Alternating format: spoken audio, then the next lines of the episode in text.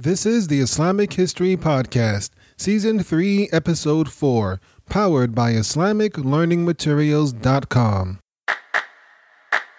Welcome to the Islamic History Podcast from Islamic Learning Materials. This is where we take the history of Islam, peel back the layers, and add a little bit of spices, and serve it up in tiny little bite sized pieces.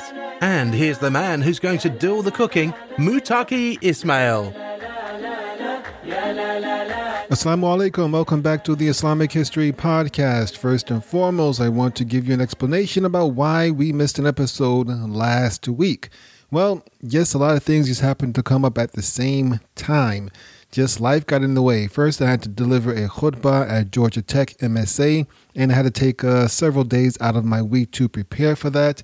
And then the weekend came, and I realized I hadn't spent much time with my wife and kids, and I really needed to take some time off and be a, a, family guy for a little while. And so that's what I did. I took a couple of weekends, weekends off actually, to spend some time with my children and my wife and some some uh, good quality time. That stuff is kind of necessary in this day and age. So that's my excuse. I do apologize if I interrupted your listening flow or stream, but inshallah, hopefully we'll get back on track now.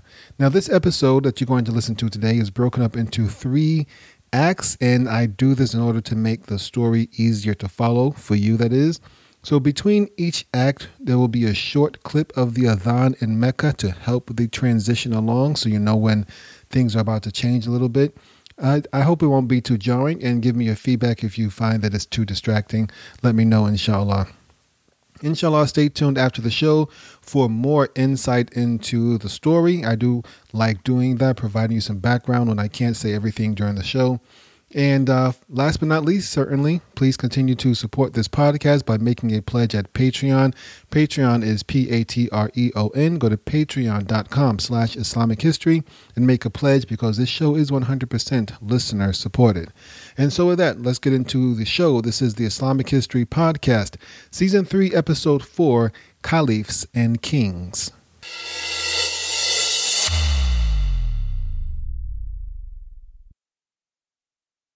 دمشقي التاسعة والأربعين سنة هجرية Damascus 49 AH Will the people accept this? Muawiyah asked.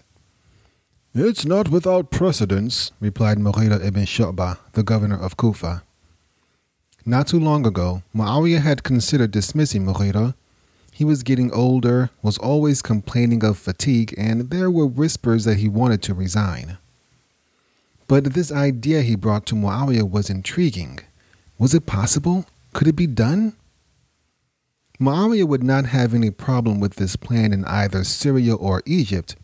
Both provinces had once been part of the Eastern Roman Empire and were used to the idea.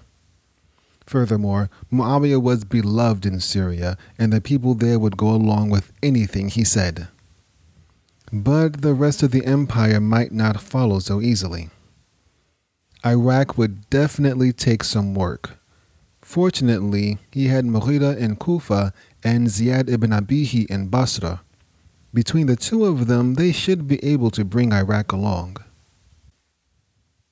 But there may be resistance in Arabia, the spiritual center of the empire and the birthplace of Islam. The Arabian Peninsula was still home to several companions and their children. There was Hassan and Hussein, the sons of Ali, also Abdullah ibn Omar, Abdullah ibn Zubair, Abdullah ibn Abbas, and many others. In order for Muawiyah to make this plan work, he had to talk quietly, move slowly, and act wisely. He wrote out a letter and handed it to Mughira with orders to pass it on to Ziyad ibn Abihi. Muawiyah would need both men to begin working on this immediately. A few weeks later, he received Ziyad's response. Ziyad said he was in favor of the idea, but agreed they must be careful. Amir al Mu'mineen was in good health, he wrote, and they still had many years to put their plan into action. Ziyad promised to talk with the nobles and chiefs of Basra he had a certain influence over them and was sure he could get them to go along with the idea. Muawiyah knew Ziyad's influence was just another word for intimidation. The letter cautioned Muawiyah about his son's reputation. Perhaps Amir al Mu'mineen should send the young man on a few military expeditions to prove his strength and his courage. Muawiyah rolled up the parchment and thought about his governor's advice. It was true, his son was spoiled and had never tasted any true hardships. Perhaps it was time to send him to the Romans. قسطنطينية التاسعة والأربعين سنة هجرية Constantinople, 49 AH. The ship rocked violently as Yazid ibn Muawiyah approached the walls of Constantinople. This was the most famous and magnificent city in the world. If Yazid could capture it for his father, he would be revered like the old warriors he'd heard so many stories about. But as the Muslim fleet drew closer to the city, the prospects of victory looked dim. Though inexperienced in battle, Yazid realized this was a near impossible task. Constantinople was built on a small peninsula jutting into the Bosporus Strait separating Europe from Asia. Surrounded by waters on three sides, a naval assault was the only option. The outer walls were the biggest Yazid had ever seen.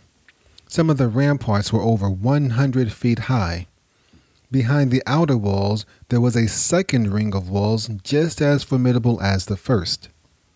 The Muslims would have to breach both sets of walls before facing the full might of the Roman military.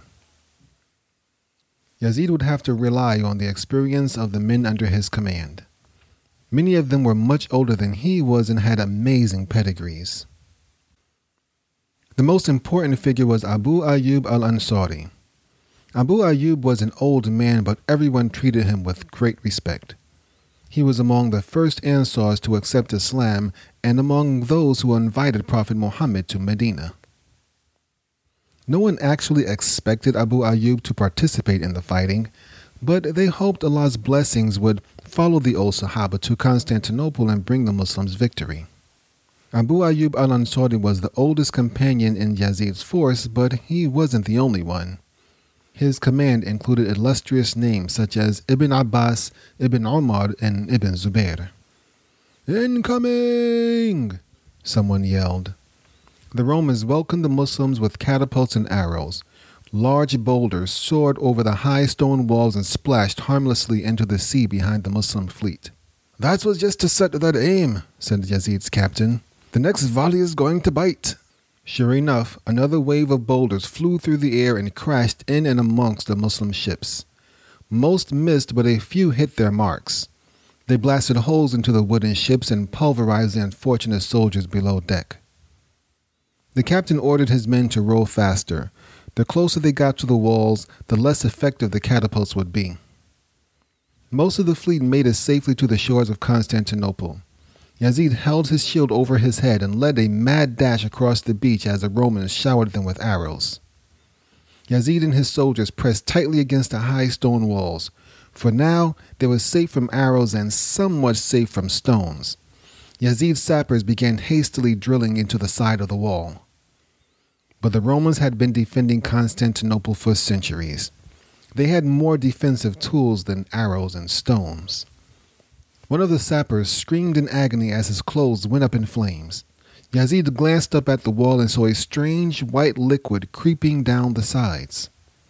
Greek fire a devilish concoction the Romans had that allowed them to literally pour fire on their enemies.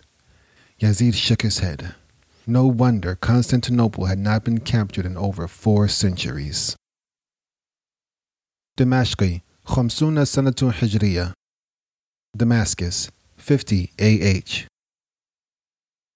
Within a year, things were beginning to look good for Muawiyah.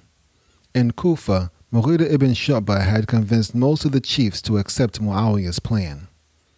Mughira was a Sahaba and for the most part enjoyed a good relationship with the people of Kufa. In Basra, Ziyad ibn Abihi also reported success. The people of Iraq offered very little resistance when he encouraged them to accept Yazid. Mughira died later that year, and Ziyad ibn Abihi became the governor of Kufa and Basra. By this time, all of Iraq had professed their acceptance of Muawiyah's plan. In Damascus, Muawiyah was doing his part as well. He ordered an attack on Constantinople and appointed his son as the overall commander. The young man had never been in battle, but Muawiyah made sure to include several experienced veterans. The invasion was an utter failure.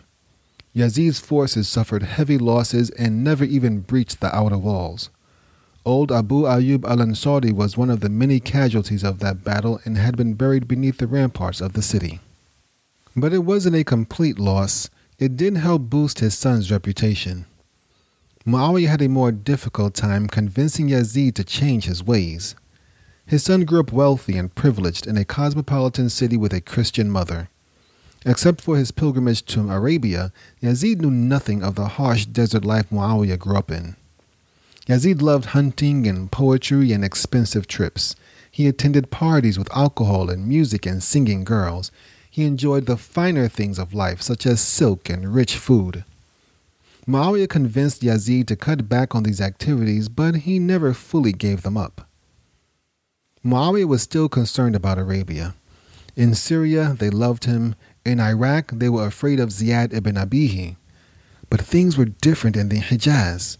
The Hijazis were much more religious and generally did not cause problems for Muawiyah. But he knew they did not love him there. They did not accept Muawiyah because he deserved to be caliph. They accepted him because there was no other choice.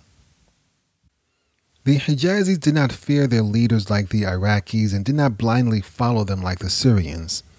As the custodians of the Kaaba and the fountainhead of Islam, they expected to have a say in who would be the next caliph. Muawiyah did not expect the Hijazis to rise up in revolt. They did not have the manpower nor the inclination to do such a thing.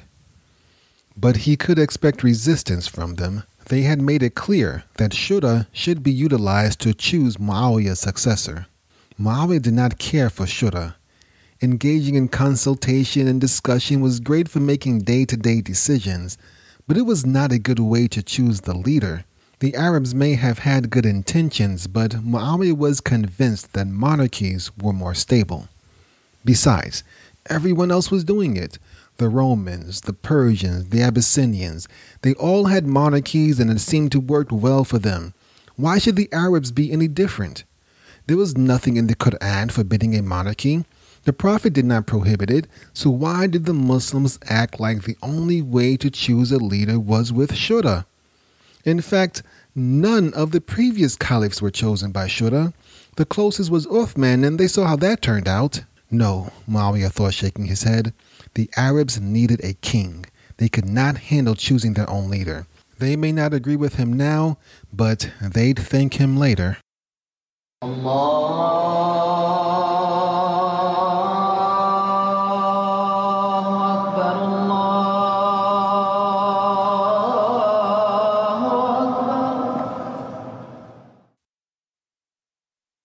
شمال إفريقية خمسون سنة هجرية North Africa 50 AH Ever since the days of Ahmad ibn al-Khattab, the Muslim presence in North Africa was limited to Egypt. There had been a few attempts to expand this territory, but nothing of lasting significance. Caliph Othman's Egyptian governor, Ibn Abi Sarh, led a raid into Tripolitania in modern-day Libya. This was a successful raid that brought huge plunder back to Egypt. But Ibn Abi Sarh did not leave a garrison in Libya, and the Romans moved back in after he left. After that, the Muslim empire was racked with internal conflict and civil war, and there were no further attempts at North African expansion. But once stability returned, Muawiyah began launching raids into the lands west of Egypt again. The difference was that by this time, Roman influence had waned considerably. While the Eastern Roman Empire was still the nominal ruler over much of North Africa, the native Berbers and the local climate would prove to be bigger threats for the Muslims. The distance between Egypt and the Atlantic coast of Morocco is about 2,000 miles. The Sahara Desert makes up 75% of that area. Most of the people in this area live in the relatively cool and fertile northern regions along the Mediterranean coast. In Algeria and Morocco, the coast is separated from the Sahara by the Atlas Mountains. Some of the valleys within the Atlas Mountains trap moisture, leading to very fertile pockets. These pockets have allowed the growth of isolated towns and abundant agriculture such as olives, citrus fruits, figs, and dates. This fertile coast was home to Carthage, one of the greatest ancient civilizations. Carthage was founded as a Phoenician colony between 846 and 813 BC in northern Tunisia. The Phoenicians established many settlements and colonies throughout the Mediterranean.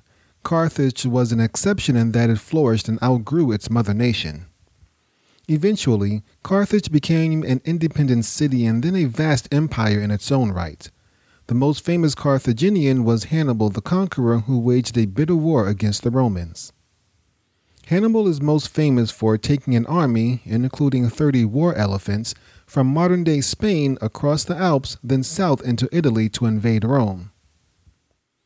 Though he occupied northern Italy for 15 years, Hannibal was never able to conquer Rome itself. Problems back in Carthage eventually forced Hannibal to return to North Africa, and that allowed the Romans to reassert themselves. The tide slowly turned, and by 146 BC, Rome had sacked and burned Carthage to the ground. After killing or enslaving most of the inhabitants, the Romans rebuilt the city, and Carthage would be their North African capital for centuries.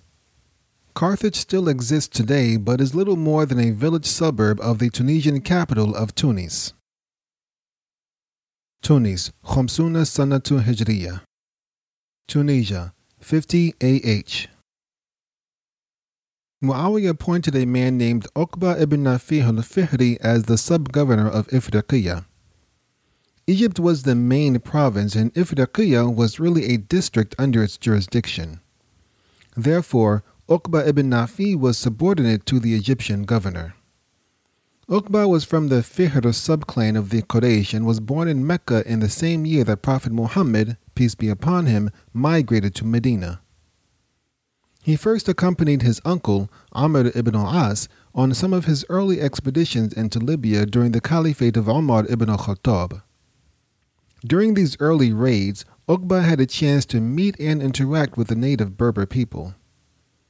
Some of these Berbers accepted Islam and would become a vital part of Uqba's push across the continent in later years. Ifriqiya was considered frontier territory, and it is unlikely the Arabs understood its vastness. This, combined with the rough terrain and rough people, contributed to the slow pace of Muslim expansion across North Africa. In 50 AH or 670 CE, Uqba ibn Nafi led his first invasion into what is now Tunisia. The Roman military was fairly weak and Uqba had little trouble defeating them. However, the threat of Roman reprisals was imminent and Egypt was too far away to provide support. To alleviate this threat, Uqba established the first Muslim garrison in North Africa outside of Egypt.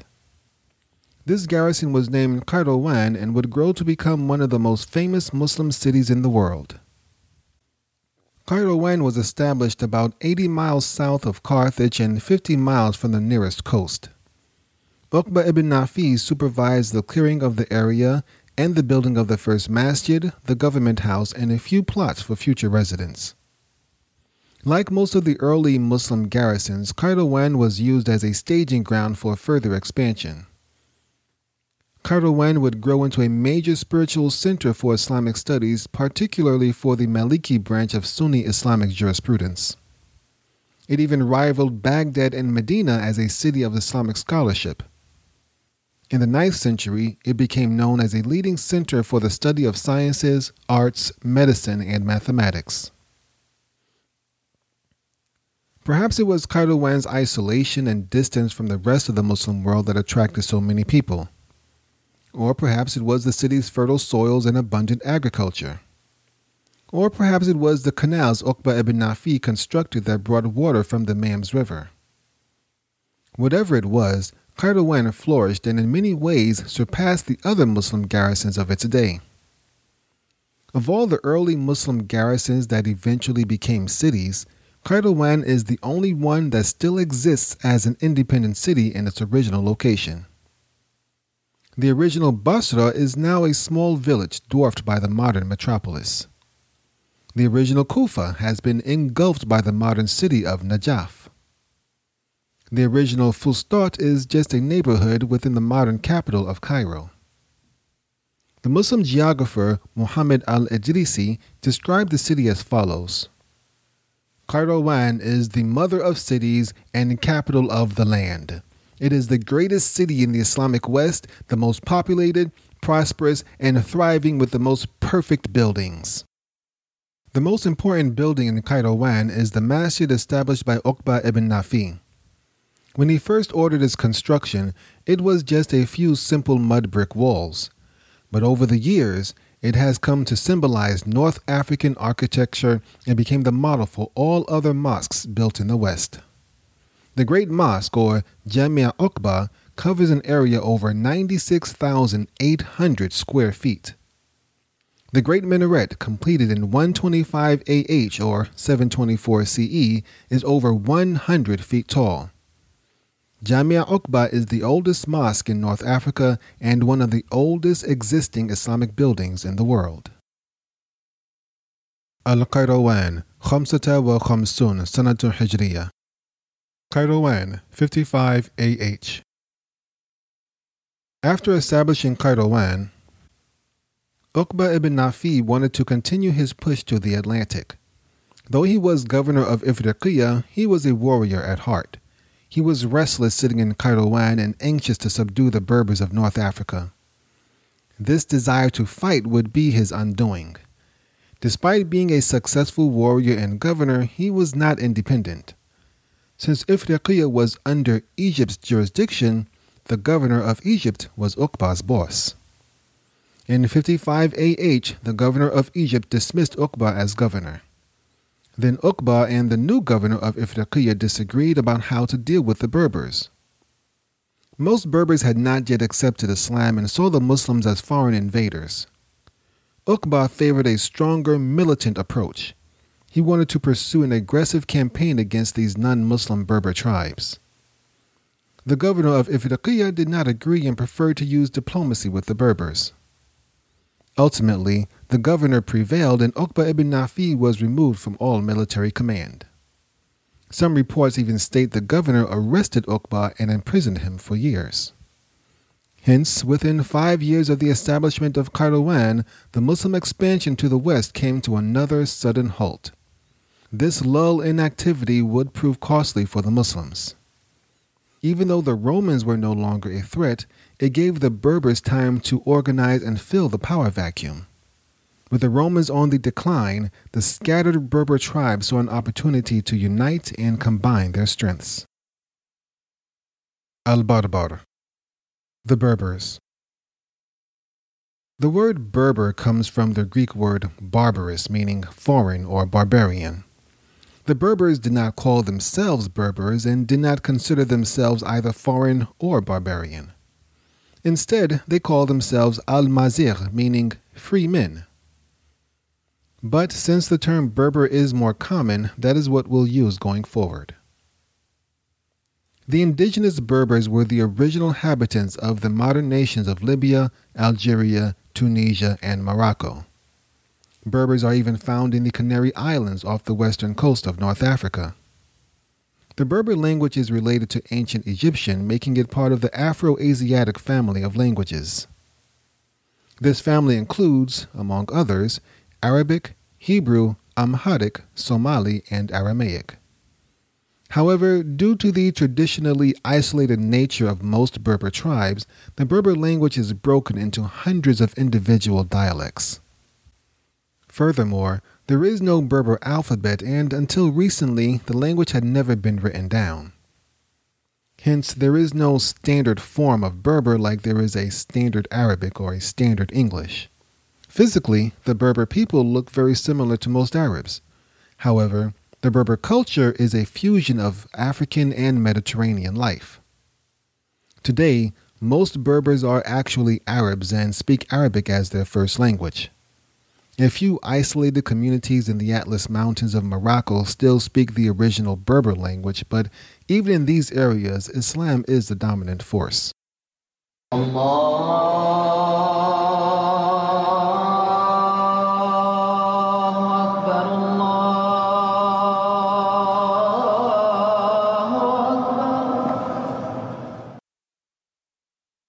الكوفة ثلاثة وخمسون سنة حجرية Kufa 53 AH Ziad watched the executioner prepare his tools. Of all the times Ziad has sentenced people to death, he never actually saw this part of the process. The executioner began by polishing his sword. He rubbed a portion of the blade against a rough stone. Then he poured water over it, wiped it clean, and repeated the process. Doing this removed the stains from the last beheading. When the executioner was satisfied, he switched to another stone, this one less coarse than the first. This second stone was meant to smooth out the blade and remove any kinks or dents. Ziyad ibn Abihi marveled at the man's care and attention to detail. The executioner was meticulous, peering down the side of the blade, running his thumb along its edge, and muttering when he found a nick in the steel. When the sword was sharp enough, the executioner hung it on a nearby branch to dry. Then he took a long wooden pole and adjusted the iron tongs and rods baking in a nearby furnace. Next to the furnace was an earthen bowl which Ziad knew was meant to catch the blood and amputated body parts. Ziad had been governor of Iraq for almost five years by now. He had first subdued Basra and after Mughira ibn Shu'bah died, Kufa as well. Muawiyah had also given him Oman and Bahrain. Both provinces were flourishing and doing very well. Ziyad was proud of his accomplishments. He had extinguished rebellion, destroyed corruption, and monopolized justice. He had worked to subdue Iraq for Muawiyah. He had even convinced the Iraqis to accept Yazid as Muawiyah's successor. Ziyad had relaxed some of his stricter policies, hoping this show of mercy would help turn the tide in Yazid's favor. The nobles and chiefs of both cities declared their willingness to accept Yazid, but he knew it was not sincere. The Iraqis hated the Umayyads. If given half the chance, they would welcome Ali's son Hussein in an instant. The Hijazis weren't much better. They did not care for Muawiyah either and had no shortage of prominent Sahaba they would rather see in charge, which was why Ziyad had petitioned Muawiyah to make him governor of Arabia as well. I have seized Iraq for you with my left hand, he wrote to Muawiyah, while my right hand is empty. Therefore, fill it with the Hijaz. Muawiyah had agreed. Sort of. Instead of the entire peninsula, he gave Ziyad Yamama in central Arabia. Most likely, this was a trial run to see how Ziyad would do. Almost immediately, there was an outcry. Ziyad couldn't believe when he heard the people of Arabia did not want him. Hadn't they heard how well Iraq was doing? Didn't they hear that he was going easy on the people now? Then he received startling news. Several Hijazis had gone to Ibn Umar about Ziyad taking over. They wanted him to talk Muawiyah into changing his mind or, if it came to it, lead a resistance movement against Ziyad. But Ibn Umar did neither. Instead, he led the group to the Kaaba in Mecca and prayed for deliverance from Ziyad. At first, Ziyad was amused when he heard that. Ibn Omar's prayers were in vain. It was obvious whose side Allah was on. But a few days after that incident, Ziyad noticed a strange blotch on his finger, a slight discoloration that he had never noticed before. He ignored it for a while, but it continued to grow and change colors. Soon it covered his entire finger, was spreading towards a second finger, and had taken on a purple blackish hue. His fingers had a foul odor and periodically sent sharp pains up his arm. Ziad kept it quiet but shared his concerns with one of his judges. Ziad confessed he considered amputating his hand. If you cut off your hand, the judge said, your body will be scarred, your heart will be saddened, and death will come for you one day anyway. So, what is your advice? asked Ziad. It's best to leave it alone and not mutilate yourself out of fear of meeting your Lord. Either the sickness will spread and you will die, which is inevitable for all of us, or it may stop and things will return to normal. Ziad took the old man's advice, hoping the sickness would recede. It did not. Before long, his hand was a black and shriveled claw, and he could see it beginning to spread beyond his wrist. It wasn't long before the word got out, and people were saying his hand had the plague. Ziad noticed people went to great lengths to avoid him and only spoke to him from a safe distance.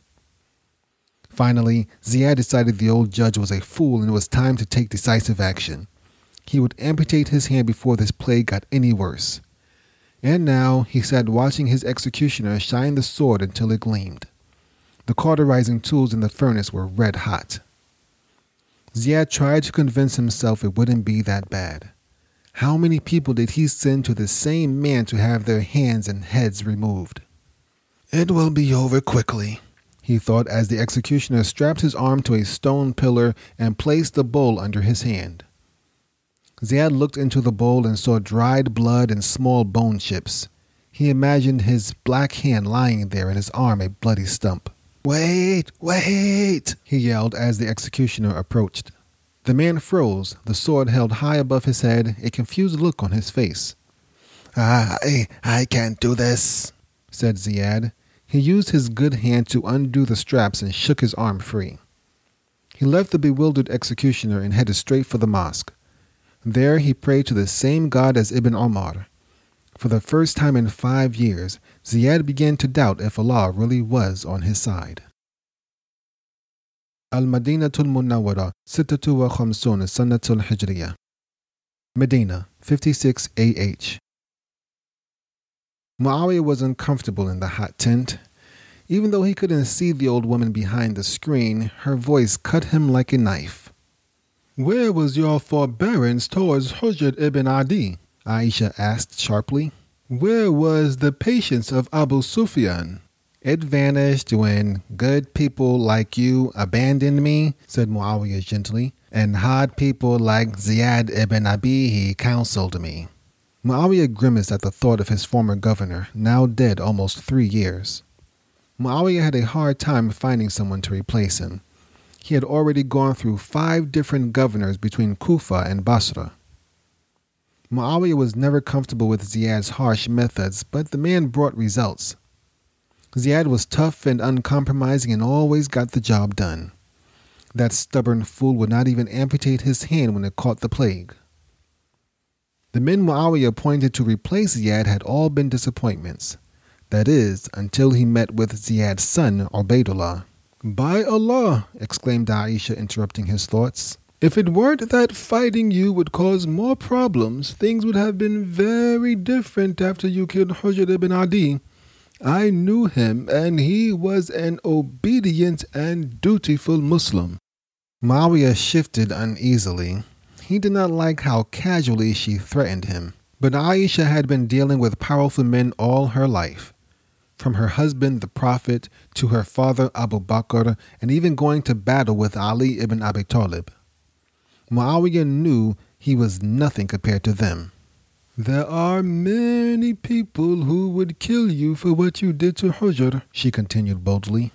But I am safe with you, right? he asked with a sheepish smile.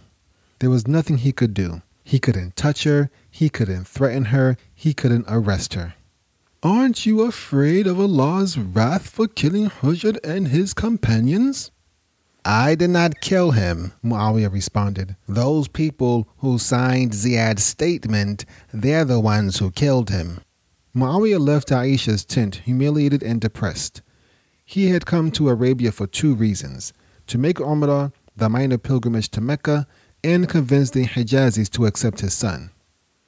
The trip to Mecca went perfectly. He saw old friends and family and reconnected with the city of his birth. But the people in Medina were different. They did not like his regime, they did not like his city, and they did not like his son. Aisha's words had confirmed what he always suspected. There was a lot of pent up anger in Arabia ever since the death of Uthman. The slightest jolt might cause an eruption. That's why these meetings with the influential Sahaba in Medina were so crucial. He just needed to get one of them to accept Yazid as his successor. If one of them would accept Yazid, he believed the others would follow. The first to meet with him was the son of his former rival, Hussein ibn Ali. My cousin, said Muawiyah, everyone has accepted Yazid except for five people from the Quraysh, and I hear you are their leader.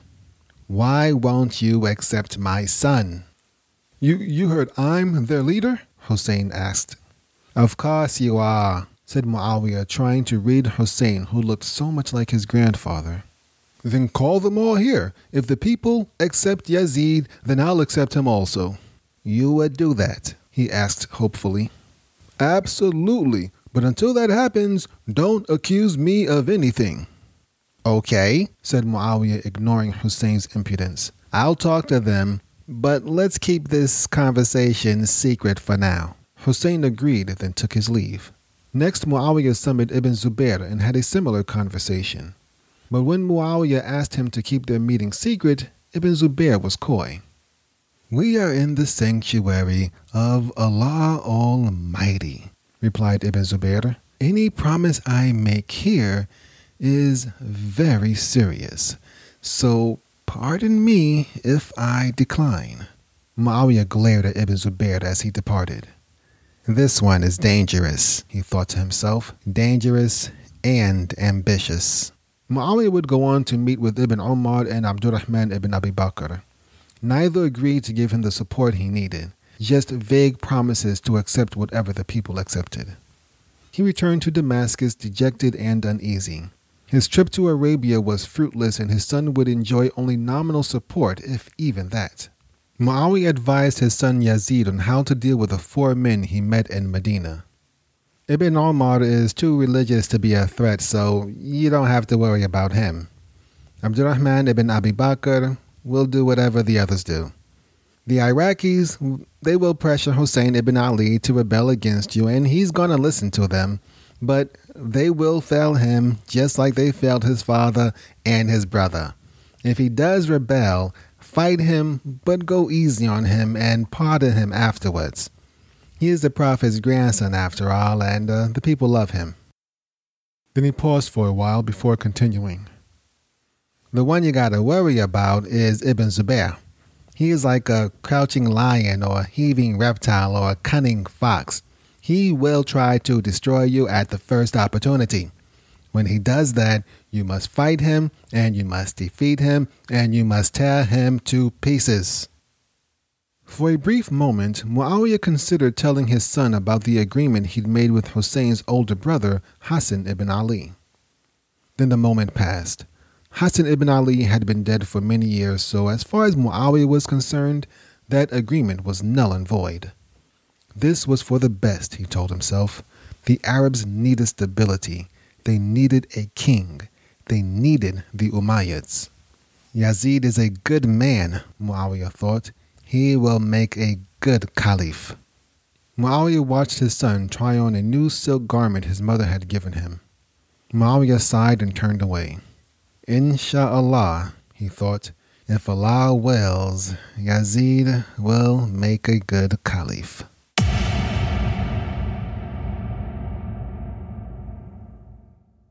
Alhamdulillah, I hope you found that interesting, educational, and engaging. Let's get into some of the uh, people that we that we discussed in today's episode. Primarily, first and foremost, the star of the show, Muawiyah ibn Abi Sufyan. He is often criticized, and perhaps rightfully so, for turning the caliphate into a monarchy.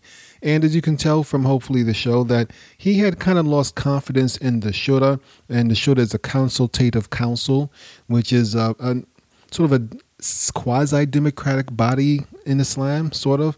Anyway, he had kind of lost lost confidence in that, and he saw all the problems that it led to between the caliphate of his cousin Uthman ibn Affan and then his rival Ali ibn Abi Talib. He kind of saw that this whole um, let's try this whole quasi democratic process wasn't really working, and he didn't like it, and he was living in an era where everyone else was doing monarchies and had kings and stuff, and so he thought that the Muslims would would benefit from that, and perhaps he also, I think, had some aspirations to make his clan, the Banu Umayyah, the dominant clan in the Muslim world. And so he did what he felt he needed to do. He thought he was doing a good thing. He does not know that his actions are going to lead to so many problems later on. Allah knows best that if he didn't know what was going to happen from his actions, would he have still followed that same path? Who knows? But definitely, the decisions that he made continue to affect us even to today. It is amazing. Anyway, the next thing I want to talk about, we we talked now about Muawiyah. I want to speak a little bit about Uqba ibn Nafi, who was the conqueror of much of North Africa. His story is not over. We only briefly got into it now, but his story is really exciting and really amazing. But during the context that we're in right now, he doesn't play a big role. He does uh, establish the city of Kairouan, which we, of course, we spoke about that already. But then he gets thrown into prison and he kind of disappears for a few years. But he comes back with a bang. And when he comes back in uh, hopefully uh, maybe two or three episodes, inshallah, hopefully we'll get into a little bit more of his um, story. A very amazing story, all the battles he had with the Berbers. And I hope I can do it justice, inshallah. We, we don't, I don't know. We don't really talk, we haven't really talked about him much, but we will definitely come back to him. This guy was a pure warrior, kind of in the vein of Khalid ibn Walid. He was just one of those guys that Allah just made this man to fight. this guy just made to fight. Uqba ibn Nafi was just a warrior, plain and simple. Now, uh, two more people I want to speak about are Hassan, I'm sorry, not Hassan, Hussein ibn Ali and Ibn Zubair. Ibn Zubair's full name is really Abdullah ibn Zubair, but there's so many Abdullahs. Abdullah ibn Omar, Abdullah ibn Abbas, Abdullah ibn Zubair. This is um, Abdullah ibn Zubair. We're just going to call him Ibn Zubair. Now, they saw Hussein ibn Ali and Ibn Zubair, they saw what Muawiyah was doing. They saw that he was trying to basically turn his family, the Banu Umayyah, his clan, into a dynasty. They could see that, and they were absolutely against it. They wanted to go back to the Shura, which they felt was closer to the model of, if not Prophet Muhammad wasallam, at least the model of the original righteous caliphs, the four righteous caliphs. And I'm, I'm, not sure if Hussein felt that Uthman was a righteous caliph. He probably did. I don't think Hussein was against him like um, some of the uh, followers of his father were. But anyway, Hussein and Ibn Zubair, they weren't really pulling for this whole king thing that Muawiyah wanted. And these are two high profile figures. And even though you can probably say that Hussein was more high profile than Ibn Zubair because Hussein ibn Ali was, after all, the Prophet's grandson. It's pretty high profile there. Whereas Ibn Zubair was the Prophet's nephew by marriage. So he wasn't quite as prominent. But uh, there's two differences between the two of them, however, that regardless of how pro how high profile they were, it made a difference in their impact upon Muslim history. Hussein ibn Ali, his power base was in Iraq, and Hussein ibn Ali was living in Medina. So he was hundreds of miles from where his power was, whereas Ibn Zubair, his power base was in Medina and Mecca, basically in the Arabian Peninsula, and he happened to be living there. And so for Ibn Zubair, he had his power base much closer at hand than Hussein ibn Ali. And in the coming episodes, you will see how that will have a very big impact on their reaction to Muawiyah trying to establish a monarchy, and so to speak. Anyway, these two men, Hussein ibn Ali and Ibn Zubair, will play very big roles in the future, inshallah, coming up very soon. So, with that, I just want to give you a few um, final notes before we wrap up. There's, of course, the Muslim podcast of the week, and th- for this week, it will be Islam for Life with Sheikh Walid Mossad. I've listened to a few seconds of it, a few minutes of it. A, it sounds seems to be a very good show. Uh, it gives practical and inspirational advices according to the website. Practical and inspirational advice on how to improve your life with Islamic principles. That last part is my part. But anyway, it's a it's a pretty good show. I, I liked it, and uh, and I think you will like it too. Inshallah, go ahead and you you'll hear a short clip after this um, in a few minutes, really. And hopefully, if you like it, go ahead and subscribe. And uh, there's no harm in that, and you may find that it's very beneficial. So, finally, want to remind you that this show is 100% listener supported, 100% and plus my my wallet. but if if you can help to defray the costs, make this easier uh, for me, help me buy better equipment, and all the many things I like to do with this show, make it better for you, please consider making a pledge on patreon.com. Go to patreon.com slash Islamic history. Patreon is P A T R E O N. Go there and make a pledge. You can make a pledge as low as uh, $1 and as high as, you know, there's no limit to how high you want to make it. But I think $30 is the maximum. But please, inshallah, consider making a pledge, a pledge and um, hopefully make this show easier for me to produce. Show notes for this episode will be available at islamiclearningmaterials.com slash North Africa. Yes, North Africa, one word. islamiclearningmaterials.com slash North Africa. When you get there, you can do many things on the show notes, things such as get links to the Muslim podcast of the week. You can see some of the related episodes and articles to this episode. You can get a, a transcript for this episode, for this episode. And of course, you can support the show through Patreon and other means. So, inshallah, go check that out. IslamicLearningMaterials.com slash North Africa, Patreon.com slash Islamic History. Visit those links, help out the show. May Allah reward you. Until next time, Assalamu alaikum wa rahmatullahi wa barakatuhu. Assalamu alaikum. Welcome to the Seekers Hub podcast, a regular offering of inspiring and relevant sacred knowledge. Please visit us at www.seekershub.org for more information on our online academy, reliable answers service, and engaging media. So then finally we get to the last uh, parable in the Quran talking about ذي القرنين ويسألونك عن ذي القرنين قل سأتلو عليكم منه ذكرى They ask you concerning of Dhul Qarnayn, say I shall recite to you a remembrance of him. So Dhul Qarnayn was someone who was given power and sulta, and he presided east and west. So that caused many of the ulama to conclude there was no person in history who was actually able to do that, if indeed it was a man, except for someone like Alexander the Great especially during this time before the Prophet Muhammad and uh, you know in the early days. So again, it's not a, a not a tenet of faith that it was Alexander the Great. We just know that he's referred to as Dhul Qarnayn in the Quran. Why he was called that, there's different reasons. Al Qarn actually means horn. One of them said that one narration is that he had two forelocks or braids of hair that look like two horns, sort of, and so that's why they call them Dhul Qarnayn. Some say that when you go between east and west, there was symbolically one in the east and one in the west. You know, whatever the case may be, but um, this is what the Quran uh, refers to him as. And most of the narrations say that he was not a prophet, even though some mention he could have been. He was a good man, a good person either way, and he was more like uh, a king than a prophet in that sense. Or he could have been a king prophet in much the same way that Suleiman was. Another opinion. But again, it's the moral of the story that we're looking at rather than the, details of it.